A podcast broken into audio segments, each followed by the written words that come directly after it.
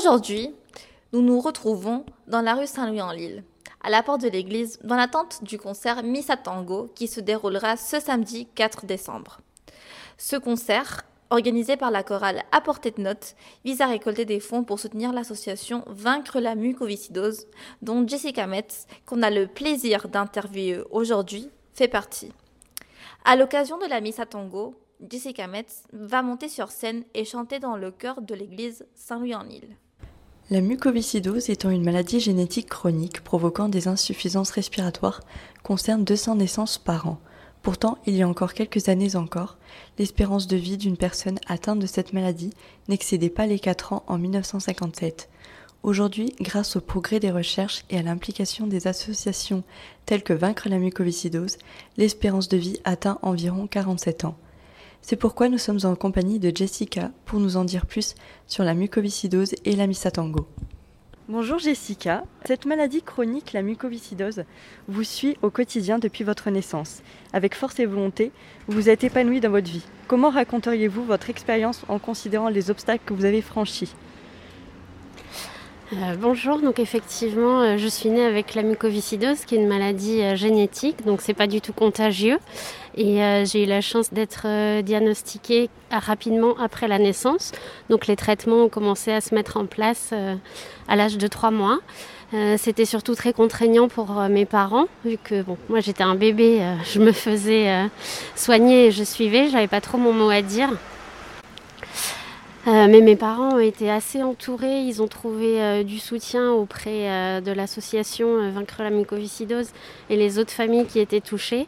Il faut savoir qu'à l'époque, l'espérance de vie ne dépassait pas 10 ans avec cette maladie, mais grâce au progrès de la recherche, j'ai maintenant 38 ans et grâce à toute la bienveillance et l'encouragement de, ma famille et de mes proches, des avancées médicales et des améliorations dans la qualité des soins et la qualité de vie, euh, j'arrive à euh, avancer, à avoir des projets. Euh, je suis maintenant maman d'un petit garçon qui a 6 ans. j'ai fait des études, je me suis installée quelques années à l'étranger, je travaille et donc je me bats tous les jours avec mes soins, mais avec l'espoir que la recherche va continuer à progresser et à trouver une solution pour arriver à vaincre définitivement cette maladie. Euh, depuis 1965, l'association euh, Vaincre la mucoviscidose a vu le jour. Et en 1967, les, euh, les soins ont été entièrement pris 100% par la sécurité sociale. Quel est votre rôle aujourd'hui dans cette association? Et quelle discipline, quel domaine elle engrange aujourd'hui? D'accord, donc en 1965, l'association s'appelait AFLM, Association française de lutte contre la mucoviscidose. Elle a été créée surtout par des parents de, patients, euh, suivis par quelques médecins. Et elle a pris assez d'ampleur vu que la mucoviscidose est une maladie rare, mais c'est quand même la plus, fréquente des maladies rares. Euh, et du coup, en 2000, on a changé le nom en Vaincre la mucoviscidose pour afficher clairement l'objectif de trouver une solution pour euh, guérir de cette maladie. il y a quatre missions prioritaires dans l'association. Donc la première, guérir en finançant des programmes de recherche. La deuxième, soigner en améliorant la qualité des soins au quotidien et les structures hospitalières euh, qui suivent les patients. Euh, la troisième, c'est accompagner les patients pour améliorer leur qualité de vie. Et la quatrième, sensibiliser et informer l'opinion euh, publique euh, sur, euh, sur cette maladie. Depuis juin de 2021, de cette année, je me suis présentée au conseil d'administration de l'association pour m'investir encore un peu plus parce que c'est clairement grâce à l'association que je suis encore en vie aujourd'hui. je connais plusieurs de, de, mes proches qui n'ont pas eu cette chance et qui ont succombé euh, aux attaques de la maladie. Il faut savoir qu'en France aujourd'hui, euh, l'âge moyen de décès, il est à 34 ans. Donc euh, c'est quand même assez, tôt et il faut continuer à garder nos forces et à se battre. Pour ça, on a surtout besoin d'argent pour financer la recherche, mais aussi de bonne volonté. Il y a énormément de bénévoles qui participent par exemple à la journée des virades de l'espoir qui a lieu fin septembre chaque année dans toute la France.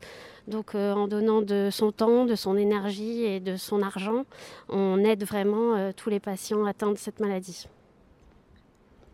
Et en quoi consistent justement les activités, cette journée? Quels sont les programmes proposés? Euh, donc l'objectif des Virades de l'Espoir, c'est d'avoir un événement national, mais ensuite, euh, il y a entre 200 et 300 sites. Au niveau local, euh, chaque Virade va avoir sa, propre organisation. C'est souvent tourné autour du souffle. Donc il y a des courses, par exemple des, des, relais ou des courses pour les enfants, avec l'idée de se faire parrainer. par exemple, je cours un kilomètre contre 10 euros.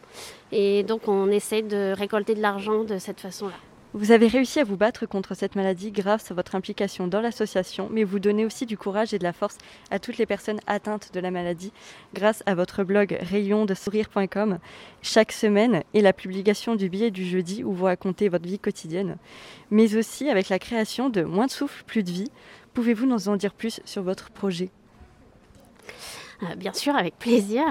Donc, euh, à l'origine, euh, j'avais envie de raconter mon histoire pour donner de la force et encourager ceux qui souffrent d'une maladie chronique, et plus précisément la mucoviscidose comme moi. Et je me suis rendu compte que cette maladie impacte énormément, pas seulement le patient, mais surtout toute la famille. Comme c'est une maladie chronique avec des soins au quotidien, euh, par exemple, dans les devoirs, euh, moi j'avais mes devoirs d'école plus les devoirs avec euh, la kiné, les traitements, etc. Et mes sœurs ont souffert aussi de, ça puisque mes parents devaient passer pas mal de temps sur mes soins et du coup ils estimaient qu'ils étaient un peu lésés en termes de temps passé avec eux. Donc j'avais interviewé mes parents, mes sœurs séparément, mes amis pour voir un peu l'impact que la maladie avait eu sur eux. Et donc l'idée de ce livre, c'est euh, de raconter ma vie, mais en changeant de point de vue. Donc des fois le narrateur c'est moi, d'autres fois c'est mes amis ou mes sœurs, pour euh, se rendre compte qu'en fait la maladie impacte euh, tous les gens qui sont autour de moi, mais en gardant cet aspect positif. C'est vrai qu'on connaît des, histoires qui sont malheureusement assez tragiques. mais il faut aussi mettre en avant les côtés plus positifs et, j'espère qu'avec ce, témoignage, euh, j'arrive aussi à, répondre un peu de, bonne humeur et d'optimisme euh, malgré l'environnement. Euh, aujourd'hui, l'église Saint-Louis en Lille va accueillir un public qui viendra pour assister à un concert Missa Tango composé de un soprano, une contrebasse, le duo KBCO, un chœur, un piano et tout ceci dirigé par Mathieu Anné. Euh, on voulait savoir d'où est venue l'idée d'organiser donc euh, ce concert Missa Tango.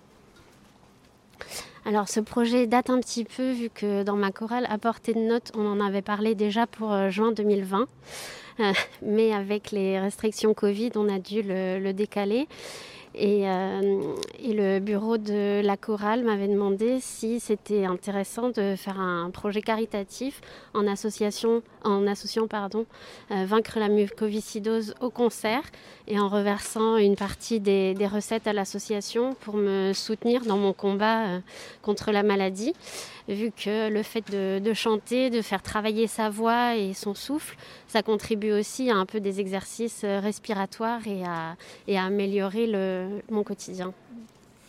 On voulait juste vous poser une question par rapport à ça, parce qu'aujourd'hui, vous allez chanter à la chorale euh, pour la Miss à Tango. Et on voulait savoir, c'était quoi votre euh, expérience avec le chant et comment s'épanouir aussi à travers du chant? Alors, ce qui est très important, je trouve, c'est d'avoir euh, tous ces soins et de s'y contraindre. Euh, de toute façon, on n'a pas le choix, donc c'est tous les jours, tous les week-ends, euh, il n'y a pas de vacances. Il faut aussi avoir des activités pour soi. Et quand en plus cette activité participe à un bienfait sur le plan physique et respiratoire, c'est double, double bingo, double bénéfice. Et donc pour moi, la chorale, ça a été une vraie révélation d'apprendre à mieux respirer, à mieux poser ma voix et en même temps à refaire un peu d'exercice comme de la kiné respiratoire, mais en beaucoup plus festif. Euh, si vous n'avez jamais vu une séance de kinésithérapie respiratoire, surtout sur les enfants, ça peut être assez impressionnant. Euh, le kiné va appuyer sur notre euh, cage thoracique ça, ça, fait pas mal, c'est pas violent, mais vu de l'extérieur, c'est assez impressionnant et c'est pas toujours agréable. Alors que là, j'ai l'impression de travailler pour mon souffle en faisant quelque chose de plutôt très agréable. Et le fait de se retrouver avec toute ma chorale aujourd'hui pour chanter, ça me réjouit encore plus. Donc aujourd'hui, vous pouvez nous dire que cet événement, le Missa Tango, vous apporte de la positivité et de la joie au quotidien, tout comme ce que vous essayez de dégager à travers votre livre et votre expérience oui, c'est exactement ça, parce que euh, je trouve que la musique euh, aide beaucoup.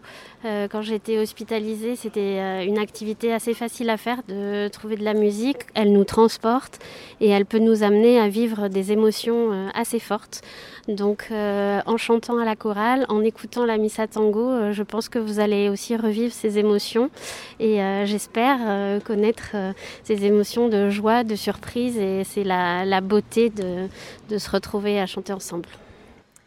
Et juste comme dernière question, vu que ça sera un événement aussi culturel, pour notre public, euh, vous leur diriez à quoi s'attendre aujourd'hui? Surprise, surprise. Euh, la Missa Tango a été composée par Martin Palmeri, qui est un compositeur argentin et qui est contemporain. Donc il, existe encore, il est encore vivant. sur YouTube, vous pouvez le voir euh, souvent soit diriger la Missa Tango ou participer comme musicien notamment à la partie piano. Et euh, pour moi, c'est une messe qui, change complètement des autres styles de messe, euh, on va dire plus classique. Avec le rythme tango, euh, ça me donne vraiment envie de, danser et de, et swinger. Ça nous transporte un peu à Buenos Aires. Donc profitez-en, c'est une très belle pièce. Et puis, je pense que le spectacle sera assez beau. Merci beaucoup Jessica pour votre temps, aussi pour votre euh, invitation.